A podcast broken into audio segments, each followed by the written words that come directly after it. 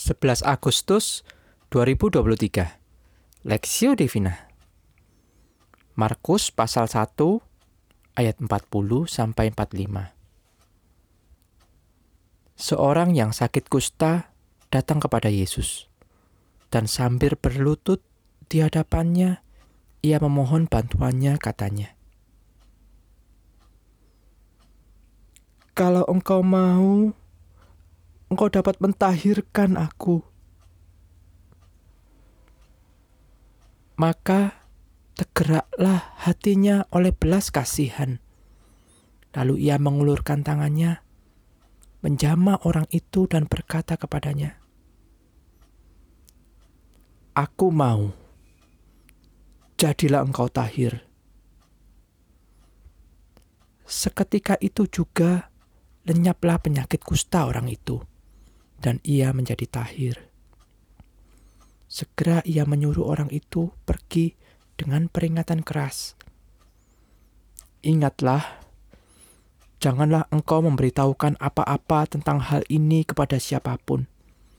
Tetapi pergilah, perlihatkanlah dirimu kepada imam dan persembahkanlah untuk pentahiranmu persembahan yang diperintahkan oleh Musa sebagai bukti bagi mereka. Tetapi orang itu pergi memberitakan peristiwa itu dan menyebarkannya ke mana-mana, sehingga Yesus tidak dapat lagi terang-terangan masuk ke dalam kota.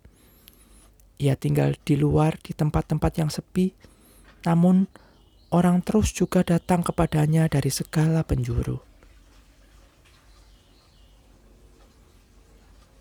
Kekudusan mengalahkan kenajisan perspektif. Maka tergeraklah hatinya oleh belas kasihan. Lalu ia mengulurkan tangannya, menjama orang itu dan berkata kepadanya, Aku mau, jadilah engkau tahir. Markus pasal 1 ayat 41 HIV atau AIDS adalah penyakit yang hari ini bisa disandingkan dengan penyakit kusta pada zaman Tuhan Yesus. Keduanya sama-sama dapat merenggut nyawa. Keduanya sama-sama menular dan semakin parah dalam proses yang panjang.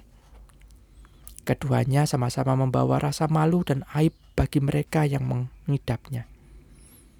Tidak jarang, mereka yang mengalami kedua penyakit ini akan dikucilkan dan direndahkan oleh komunitasnya. Orang kusta adalah orang yang dikucilkan dan dipandang najis oleh masyarakat pada waktu itu. Penyakit itu belum ada obatnya, dan mereka yang terkena kusta dibuang dari keluarga serta masyarakat.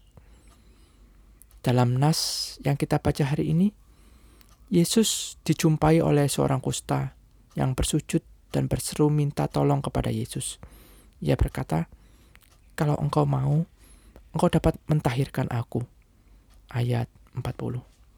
Keberaniannya didasarkan pada imannya pada Yesus. Dan Yesus melihatnya ia mengulurkan tangannya, menjama orang itu dan berkata kepadanya, Aku mau, jadilah engkau tahir. Ayat 41.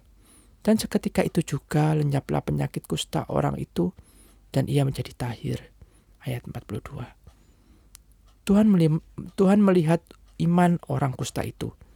Sekalipun masyarakat mengucilkan dan merendahkan orang kusta ini, Tuhan tidak. Ia melihat iman yang tulus murni dan ia menghargai orang kusta ini. Di tengah kehidupan kita sebagai anak Tuhan, kita tidaklah lepas dari pergumulan dan kesulitan. Kadangkala kita juga dapat mengalami sakit dan kesulitan dalam hidup. Di tengah pergumulan kita, adakah kita mencari Tuhan dan beriman kepadanya? Iman kepada Tuhan tidak meniadakan upaya kita untuk pergi ke dokter dan mencari pertolongan profesional akan tetapi di tengah upaya kita, kita perlu datang kepada Tuhan dalam doa dan kebergantungan penuh. Apa pun masalah kita hari ini, mari kita bergantung penuh kepada Tuhan. Tuhan tidak memilih di dalam mendengar doa. Tuhan mendengar seruan doa kita yang datang dengan penuh iman kepadanya. Marilah kita tetap berharap kepada Tuhan dan bergantung penuh kepadanya di setiap masa hidup kita.